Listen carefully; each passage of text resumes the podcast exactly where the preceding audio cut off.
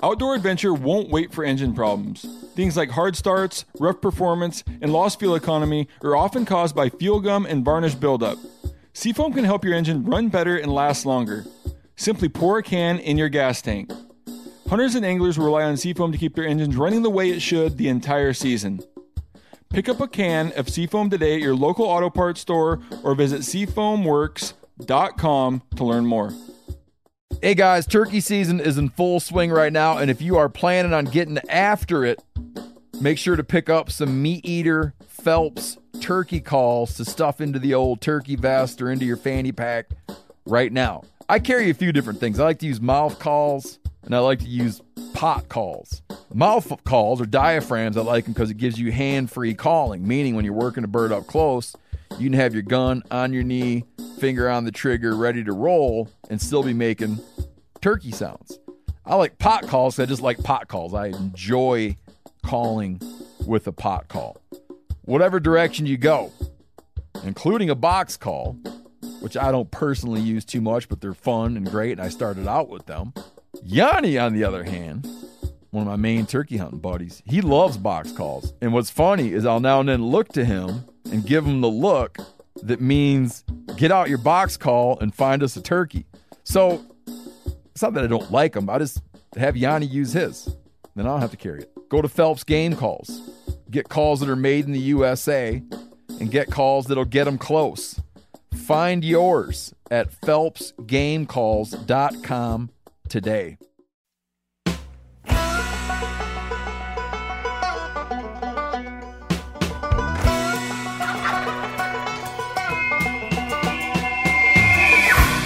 Welcome back to another episode of Cutting the Distance. Today, I'm not going to have a guest. I'm just going to go over some listener questions. You know, a lot of times we we interview somebody, we talk about turkey hunting, and maybe some of those tactics are too advanced, or maybe those tactics uh, don't make sense to them yet. So I've been getting a lot of questions um, by maybe a big game hunter or somebody just wanting to get into turkey hunting, and they've got a lot of questions on what do they need, what's a minimum, what do they have to have, um, what's what's uh, you know uh, something that's nice to have but not necessarily needed.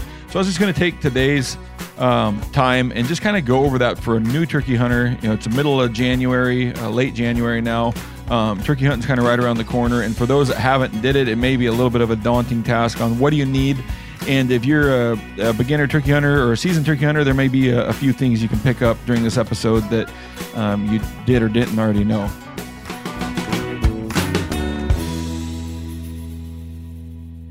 So the first thing we're going to go we're gonna we're gonna skip the the listener questions um, today, and we're just gonna go into a list of questions that that I've kind of copy and pasted in here from people over the over the last couple months um, that want to get into turkey hunting, and, we'll go through those. So, what do you need as a minimum to go out in the turkey woods? Um, I would say, ideally, you're to have to have either one a a 20 uh, you know, or a 12 gauge shotgun with some of the new ammunition. You can actually get away now with some of these 410s um, specific uh, ammo loaded um, for for turkeys. You know, with the with the with TSS coming online uh, the way it has, and some of the things we've been able to do with some of the smaller shots, uh, 410 is now a very very good option uh, for the youth or for anybody uh, on turkeys. Um, I would say 20 and 12 gauges are still um, more widely used, um, just a little more range, a little denser pattern typically.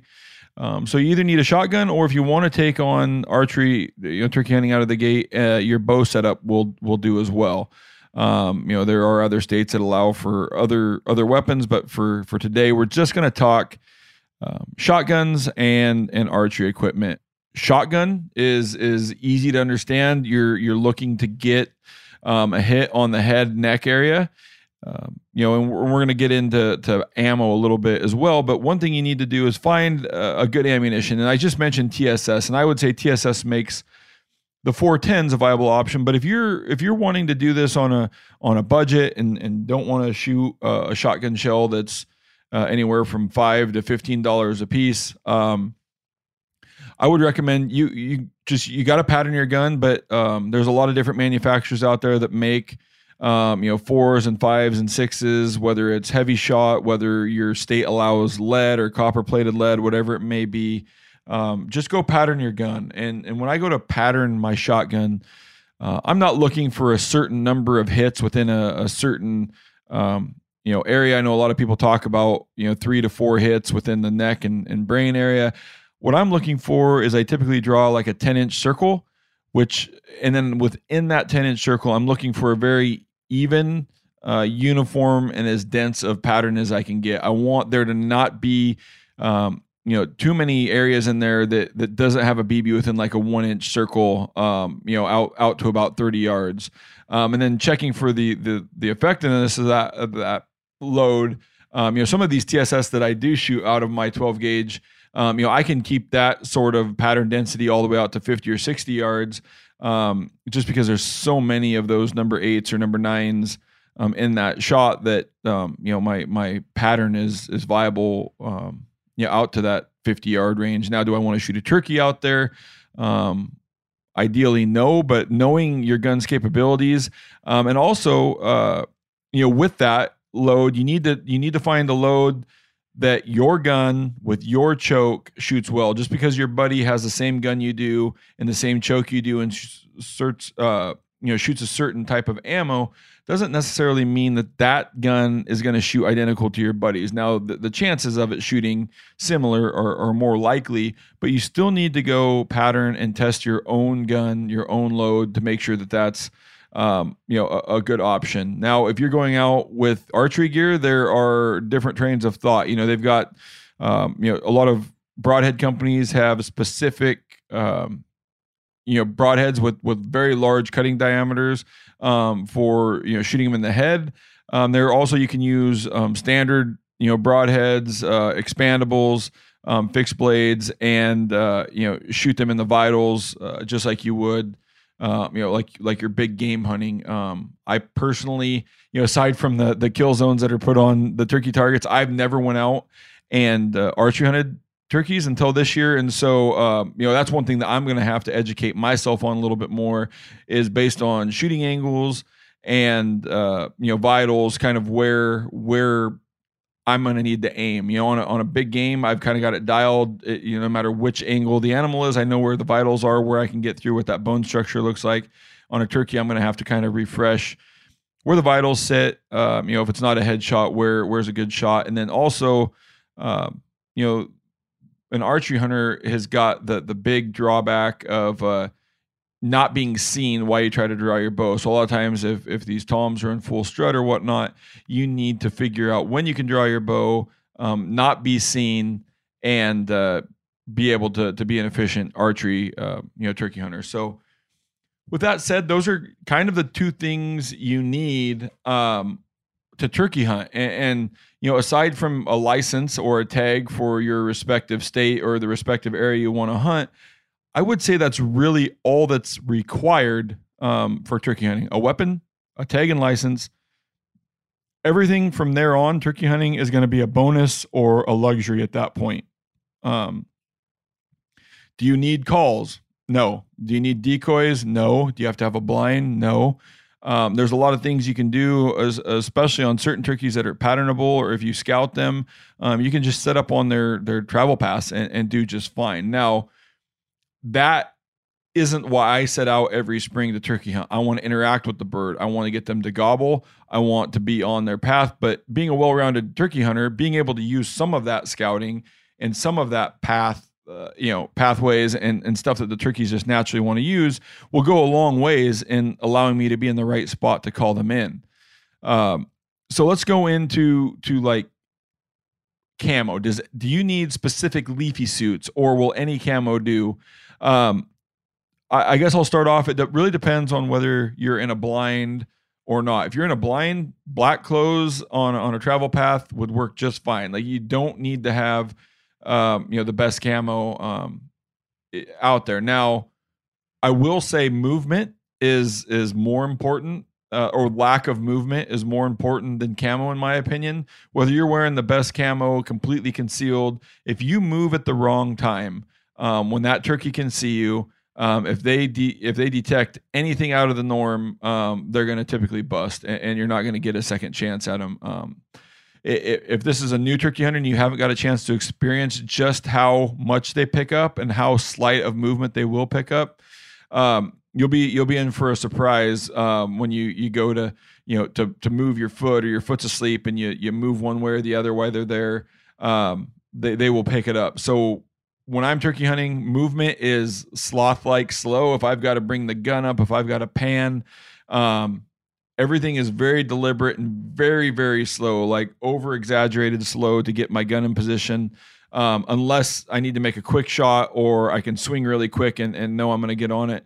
Uh, everything else I do is is very subtle. Um, we'll get into calling in a little bit, but even as far as running box calls, pot calls, mouth calls, if that movement's involved and you think they can see it, you need to be smart about when you're calling um, and when they when they can pick it up. So camo, I say it's best to wear a camo that fits in with the area you're hunting. Um, you wanna you want to be uh, as natural um, and and and, and you want to disappear as much as possible um, in, in, your surrounding. Myself, I'm a tree sitter. I don't like to be in a blind. I don't you know put myself um, behind a pile of brush. I found that I can't shoot as well. Um, if I and and while you're trying not to make noise, if you've got to swing your gun or you you know try to get drawn um, in a brush pile, it's going to be detrimental. So I try to sit in front of a clear tree, let the tree break up my my outline, and uh, use that to my advantage. And uh, you know, when you set up on the tree, one thing you need to be looking for as a turkey hunter is that you've got clear shooting lanes out in front of you. That you didn't um, give yourself like little small slivers on where you expect that turkey uh, to be coming from. So, camo, um, not required, but definitely, in my opinion, adds to um, you know the success of a turkey hunter and lets you get away with a little bit more movement. Now, on the same topic is camo. Like, are there any you know absolutely do not white turkey hunting? And and I would say colors um, that you'll see on turkeys that you want to shoot. So let's say a tom, um, reds, whites, and blues. Um, you know the color of, of tom turkeys' heads. You especially on public land. Maybe not as important on private land, but I would still definitely avoid those colors. Um, don't wear red, white, and blue um, if at all possible. Uh, you know why you're why you're hunting. Um, it's just it's there, there's no need to, and all you do is open yourself up to the potential of somebody that doesn't identify their game very well. Um, you know, there's been lots of horror stories of people being shot in the turkey woods. Um, so we just want to avoid that if possible. Um, one thing that does kind of go along with camo as well is face mask. Um, is there any need for face covering? And I don't have any scientific uh, backup for this, but I feel like a turkey, both eye eye contact and like facial recognition, like it's one of those things that a turkey will pick up uh, more so than not. And so I always wear a face covering um, as much of my nose, my mouth, uh, you know, chin, everything that I can, basically just leaving my eyes exposed. Um, I found seems to get me picked off a little less than um, than by by you know not wearing a face covering or just having face paint on or whatever it may be. Um, a full covering mask seems to be the the the ticket. Um, let's move into scouting. Um, you can be the greatest caller in the world. Uh, you know, you can you can travel a bunch of distance. You can do a lot of things to make up for this, but I feel like all of that aside, scouting your area, um, knowing where the birds are at, knowing where the birds want to be, is going to be one of the best things you can do to ensure that you're going to have some success um, come your spring season. With that said, we also need to be very, uh, rec- you know, we need to recognize and, and be conscious of uh, those. If you if you're scouting earlier, let's say into March or early April, that flock and where those birds are at is going to change fairly drastically from from the start of that scouting, you know, mid March to the start of hunting season in April. And so if you were to go on a scouting trip mid March and come back over on the opener, you know, April 15th, um, come back over on your trip May 1st, whatever it may be, those turkeys are going to be in different areas. The the the flocks are going to look different. The the dynamics of those flocks are going to be different. And so the closer you can scout to season and ensure that those birds are where you think they are, the, the better likelihood um, of them being there uh, is. Um, which you know, not to not to be obvious, but but the closer you are to season, um, it's just something I've heard over and over. They've went and scouted middle of March. They're antsy coming off of winter to go to go look for uh, you know, turkeys, they find them and then they go back in the middle of April. And then the next message I get is where are the turkeys at? Why aren't they in that area where I had them everywhere? Um, you know, typically during the, you know, whether it's human pressure, whether it's just areas they want to be in, did they follow the snow line up? It just really depends um, where you're hunting and what those birds want to do. I know the place we hunt in, in Kansas, the earlier in the season, the better. Um, that property holds the birds early, but then as the as the you know spring goes on, those toms continue to disperse and cover more ground and kind of they don't all leave his property, but they definitely become thinner um, on some of those properties. Here in Washington, where we're hunting, you know, mountain country, a lot of times we still have snow fairly low, uh, middle April, and as you know, May May go moves on and, and that snow line's moving up, some of those birds will walk up the mountain with the snow line. So you could see those birds move. Yeah, they're only 500 feet up in elevation, but they might be a couple miles away as they as they moved up. So you got to keep all of that in mind um, as you're scouting for birds, and then kind of where you're going to find them come season.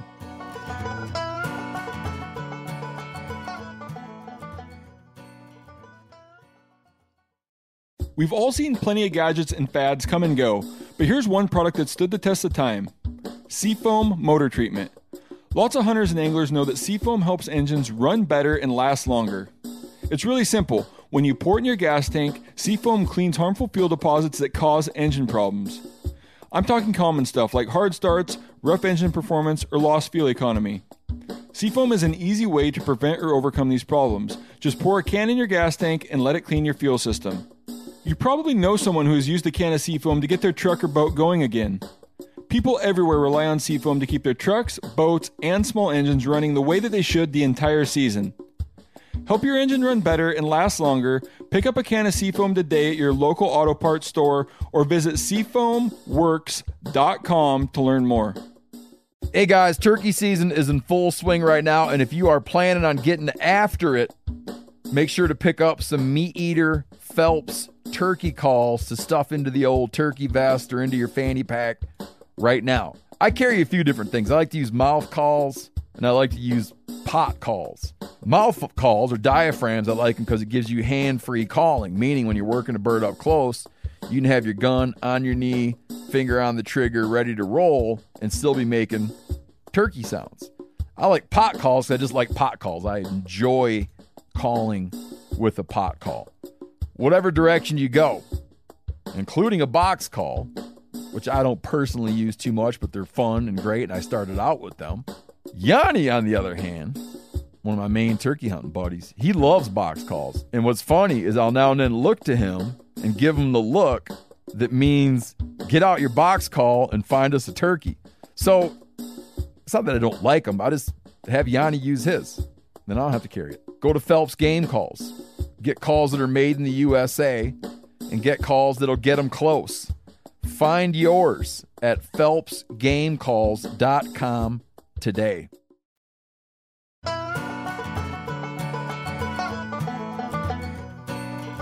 Do you need decoys or not? I always have decoys with me. Um, you know, when I first started and couldn't afford anything, it was a lot of like the, the Flambeau little uh, foam folder decoys I could throw in the back of my vest now I I tend to carry a, a, a life size Dave Smith around with me, at least a hen, if not um, a hen and a Jake. Um, I will say, especially in Kansas on Easterns, um, when we were running and gunning in Washington last year, we did uh, pack a one of the hens around, but we didn't have as much time to to set her up on, on certain scenarios it's been a little hit or miss. Sometimes you will see, you know, birds decoy perfect. They'll they'll see the decoy, they'll come in. Other times they'll see the decoy, it may be out of place, or it just it, it surprises them, and it hasn't worked. So I I would I would recommend everybody play with it, um, see if it works for you. I've had great success with them, and I've had times where I wondered like, huh, I wonder if I didn't have a decoy out there, if it would have worked. So it's it's really trying to find your own way to hunt. Um, I always have decoys with me. Whether we elect to use them or not is a different story. Um, if I'm in, the, I would say my general thumb is if I'm in a spot where that decoy can get that that turkey's eyes off of me or can be seen from a long ways away. You know, if they're going to be on a on a power line meadow or, or they're going to be somewhere where they can see a long ways and that decoy can get their attention, we'll typically put it out. Um, if we're in tight, um, if we're in the timber or a bird, it's not the the visual is not going to be to to our advantage. Then we'll typically leave, you know, just set the bag next to our chair, um, and, and go with that. Um, do you need to bring blinds or um, makeshift ground blinds out in the woods? Um, I'm I don't like being tied up in an area. Now, if you've got really good info and, and you've scouted well and you know birds are likely to come by, um, you know, get your blind out early. Make so make it so it's not um, you know a surprise to the turkey on opening day. All of a sudden, you know, all of a sudden a, a blind shows up.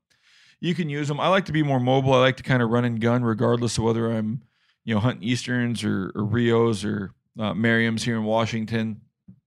I like to stay mobile. But on that same thread, what I do like to do is carry um, some pruning shears because a lot of times there may be brush that's in the way or an area where you want to set up um, where you've got good visibility, but some of the brush, like within five to 10 yards, makes it so you can't. Um, you can cut that out of your way, cut it out in a way where you can still see, but kind of gives you some some um, concealment, and and that's that's one thing I do like to do is is cut myself into a hole. I've got good visibility, maybe not giving up my entire face by cutting out limbs and making so that you can see out and get a shot if needed. So rather than carry blinds or concealment cloth or, or makeshift blind material, we typically bring shears and we can we can kind of brush ourselves in or add some brush um, as needed. Um, so that kind of goes for gear. The last thing I'll talk about, and and I would say this is definitely a luxury, not a requirement. Um, there have been plenty of days where I've got calls kind of stuffed in in all my pockets. Is do you need a vest or do you need a pack uh, of any sort? I grew up um, turkey hunting. I always had a vest of some sort. You know, back in the day, I think I was running like a Primos, one of Will's vests that was, you know, had all kinds of pockets and holes and you know striker holders and shell holders and why I loved it and there was room for everything. It was pretty heavy. And on some of these warmer days when you get into early May, um, becomes a warmer option. It seemed to be a lot. Um, nowadays, uh, you know, Paul FHF, he's designed an Apex belt. I was able to test it. Um, you know, last year they they released it uh, limited release here prior to 23, and then it should be a full release for 24.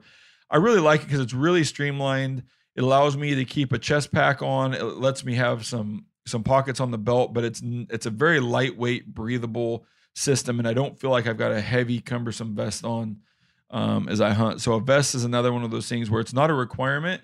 It is a it is a, a luxury, but um, for those that that have them or can afford them or uh, want them, um, it can definitely be uh, a, a, nice addition for sure. Um, you get the season, and a, a lot of guys, you know, you need to locate turkeys, and and this is different whether I'm in Kansas or around home. Um, in Kansas, a lot of times we may not even roost birds because they they typically, if they don't get bumped off of those trees, um, they will typically roost in those same trees. So a lot of times we will go out at night, listen, um, but we're not so dead set on roosting those turkeys as we are, let's say we're in eastern Washington and these birds are following the snow line up, or these Merriams are all over the mountainside, they will roost potentially in a different spot night after night after night. And um, we found that if we don't go roost birds here in eastern Washington, or you know, same goes for the Idaho mountain birds or, or so on, Montana birds, it's a little more important. So we go out every night, um, you know, about that time of fly up. So I would say, you know, about you know sundown on um, you know, they'll be on the ground for another 20, 25 minutes, and then eventually they'll fly up. And then you've got about a 30 to 35, maybe even a 45 minute window we found over there where those birds will talk a lot while they're in their roost. So we will, uh, if we're driving roads, if there's a county road, if we're in on a ridge system, we'll go in there and just listen um, after, you know, after fly up. Um, some calls you can use during that time. Uh, you can use your your owl hooter. Um, you can use crow calls. One of my favorite nighttime locators, which I do not use during the daytime because I don't want them to feel that there's a coyote on the ground, is just a, a quick coyote howl. Um, uh, it's a great nighttime locator. We seem to get really good responses out of that. So Um, we'll go up, get to a good vantage, just like you're trying to locate a bugle or anywhere up high where you can hear a lot of country and uh, locate a bird. Then, if we need to, we can drive to a, a, lower area, try to get a better pinpoint on them, and then make sure uh, we, we've got a good idea because in the morning we're to want to start there. Um, that's where we're to start our hunt. Um, when you do find a roost tree, if you've got them pretty, you know, pretty well defined to that, the next thing I like to do is get on onX or if you know the area really well and try to figure out which way they're to pitch out of that tree. Um, if you haven't got a chance to see them pitch out of that tree, if you haven't had a, a chance to see what they do in that area, um, a lot of times we set up wrong in the morning or we go in kind of blind and we just set up close to the the the, the, the roosting birds and they typically pitch out the opposite direction. Um, so so put a little thought into where you think that bird is going to pitch and, and, why, and then that could definitely help. Um, and, and, even more so, you don't have to be so close to the bird. You can go out 150, 200 yards if you think that that's where that bird's gonna gonna push out or feed or you know where they're gonna strut. Um, definitely go that direction rather than um, you know just just below the tree somewhere. Now, with that said, I seem to always struggle, regardless of where I set up on a roost tree. Um, it seems like the bird always wants to do something um, you know that that I don't want them to do or go a direction I don't want them to go. Um, and I've always struggled. Like, you do some tree yelps? You always want to get their attention, or at least let them know you're there, versus being completely quiet, hoping that you pick the right direction. And I always kind of, you know, go back and forth. And and there's been some times where it's worked great, and there's been some times where it's like I, I shouldn't have shouldn't have made a sound. So it's really up to you to kind of figure out, um, you know, what what you what you want to do if you want to make a sound or if you want to alert them of your location so at least they know.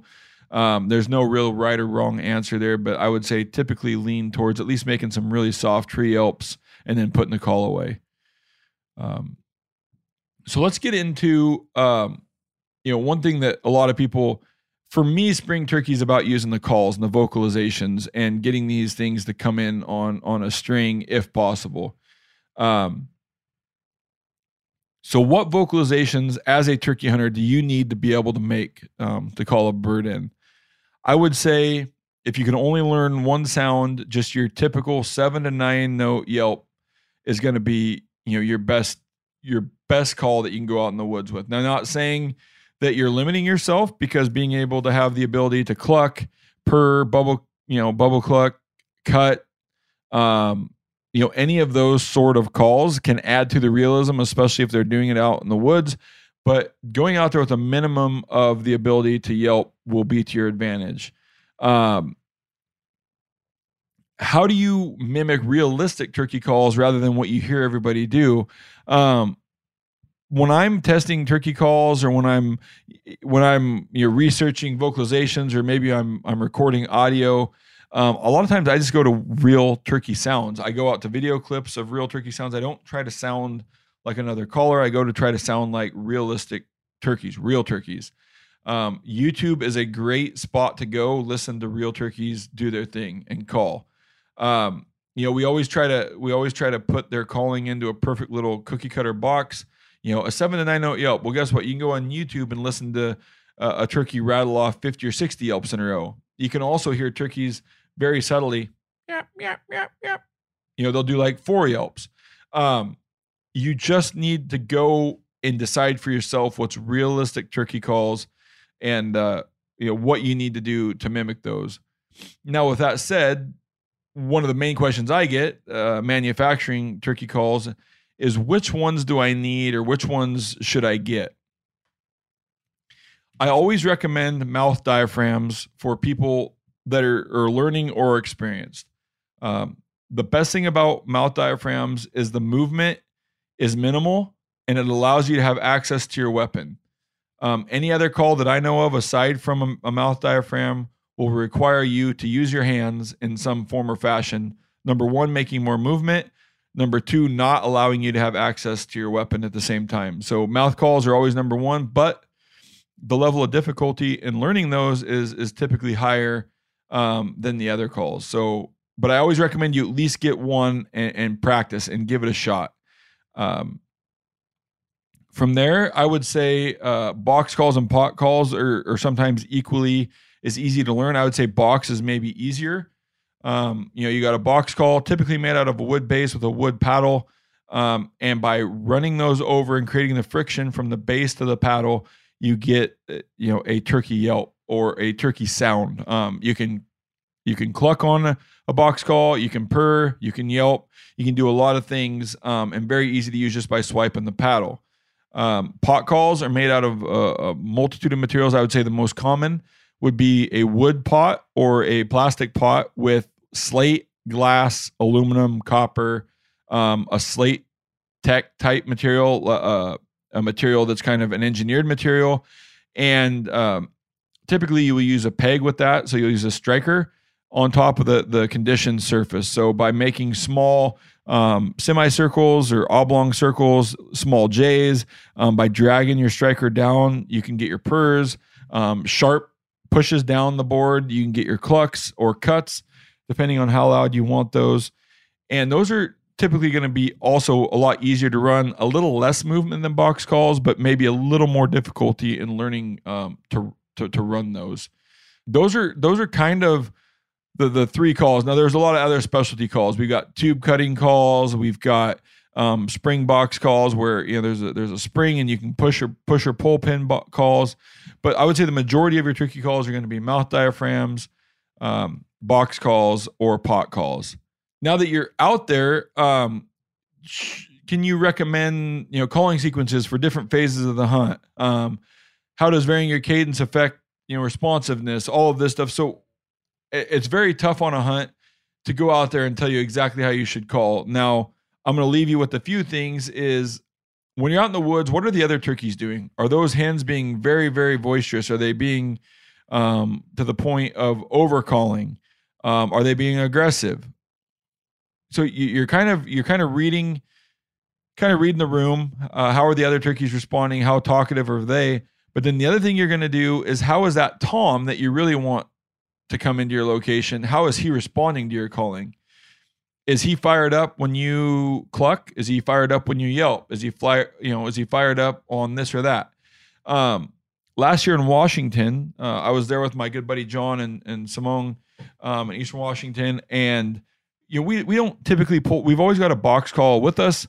Um, we've always got wood. You know, all of our calls with us, but there's just some that we use more than the other on this particular hunt, um, we kept coming back to my box call, which is the the MeatEater X Phelps box call. There was something about it, whether it was the time of the year, whether it was you know quietness, whether it, you know whether it was elevation, whatever it may be. Um, we could get turkeys to respond to that box call better than we could our mouth diaphragms or our pot calls. So it was one of those things where just because what those turkeys in the field wanted to hear, what they responded to, we picked up on that and we used that box call more so than not. Now it did add some difficulty, like I said before, is we're trying to call those birds into our location with a box call. It's sometimes very, very tricky. Um, for me, my right arm's got to move, you know, to the extent of you know five or six inches on the end of the paddle. Um, so a lot of times when we were setting up, if I wasn't the shooter, I would set up um, maybe more so out of out of the visible you know area of that turkey. I would kind of go hide myself, which wouldn't be ideal if I was calling for myself, but calling for my buddies, um, I was able to make work. Um, one time I was the caller and the shooter. We were being very strategic on listening where the bird's gobble was, how close we thought they were, can we hear them spitting and drumming, and then at some point I was gonna have to put the the box call down and just hold on to my gun and hope that that was enough to finish them. So you're using kind of all of those cues throughout a hunt to decide whether or not um, you know you need to keep using that call, or you may run into a turkey that doesn't care if you're yelping on the mouth diaphragm, a, a pot call, or a box call, or any combination thereof. Um, so you're really one, like I said, I don't think you can go wrong if you if you listen to all the other turkeys in the area. How how loud are they being? You know, if you've got boss hens that are just real squawky, you may need to get squawky because you're trying to call him away from her. Or number two, if that bird's just soaking up everything you throw at it, um, continue to go down that path. Um, you know, during during your call-ins. Different terrains um, is one one of the other things. Is how do you you know, is there a difference when you're hunting them in the mountains of Washington versus the open fields or the open meadow, uh, you know, country of Kansas? And I would say yes, but it's more so on the subspecies. I would say it was a question about terrain, but um, the stubborn easterns of of the Midwest are a completely different animal than than our Merriam's out out in the West. You know, you got big thunderous gobbles or a bigger bird, but an eastern is very very stubborn and sometimes very very hard to get them to give up your location. It's eh, when they do give up their location, they sometimes seem to care a little bit less about your calls. I know this all depends on the time of the year. Um, but Easterns are more difficult. You go out west and we're hunting our Rios and our Merriams, um, a lot more talkative, a lot easier to get to say something early in the morning or middle of the day. It, eh, when I'm hunting uh, Merriams or Rios, I feel like I've got a good chance all day long. Where when I'm hunting Easterns in Kansas or, or wherever it may be, I feel like at times I just need to set up on a travel corridor, maybe do some, um, you know, a little real subtle calling every hour or so and just hope that they want to walk by me. Um, so that's one of the, the, the big differences. Now terrain, um, I've always felt turkeys would rather come uphill to a call because if they run into danger, they can uh, pitch away from the danger. Um, so that's one thing I always try to keep in mind, either on contour or calling them uphill. Imagine if you're trying to call a bird downhill and um, they they run into danger. They can still just run up the hill, but it puts them at a at a disadvantage versus just being able to pitch off the hill. They don't want to pitch out and over the danger um, of, of what may be there. So that's that's really when it comes to terrains, kind of what I'm thinking of um, as I as I go into that you know setup. Um, can that turkey get away from danger? Are they going to be comfortable? And uh, you know, look at it from from that that standpoint aside from that, like, and that's kind of that's kind of my advice for a turkey hunter. Um, you know, a lot of people think you need to have all the specialty gear. I would say a weapon, some understanding of of being able to make some turkey calls, and then it's really just spending time out in the woods and understanding, you know, understanding the birds. Um, you know, as, as I've said before, I've got lots of podcasts that goes very, very deep with Dr. Chamberlain and and some of these um, research biologists that talk about like we get into you know nesting cycles and why you know turkey hunting may be better later in the season than early. Um, you know we we talk about hunting pressure. We talk about all those things but at its very basic um, you know the foundation of turkey hunting. Um, i wanted to do this podcast to really just kind of say what you need um, what you don't need um, necessarily but what what are kind of some of these luxuries. And uh, you know turkey hunting is just a blast. You know some people out west you know love to hate on turkey hunting. Um, you know, it's we should be spring bear hunting or doing something. Man, I absolutely love it when I can get an animal to interact with me. Um, regardless of what they say, it's very very similar to elk hunting. Um, I get something to respond with a locator call, something I didn't talk about, but you can use all of these locator calls. You locate them, you you take a guess at where you think they are, you move in as close as you can without busting them, and you sit down and try to call them in. Very very similar um, to elk hunting. Yeah, I'm calling in a 20 pound turkey instead of a 800 pound screaming elk, but but the game itself is is similar, and uh, I, I love everything about it. And um, if you have any other questions for me or my guests uh, on the upcoming turkey episodes that we're just starting to get into, please email them to us at ctd at phelpsgamecalls.com or you can send us a message on any of our social media platforms and we'll do our best to get them plugged in here. Uh, but with that said, turkey hunting isn't some big, giant, complicated thing where you need all this fancy gear. Weapon, tag, do a little bit of scouting, learn how to call, and go hunt and have a blast this spring. Thank you, everybody.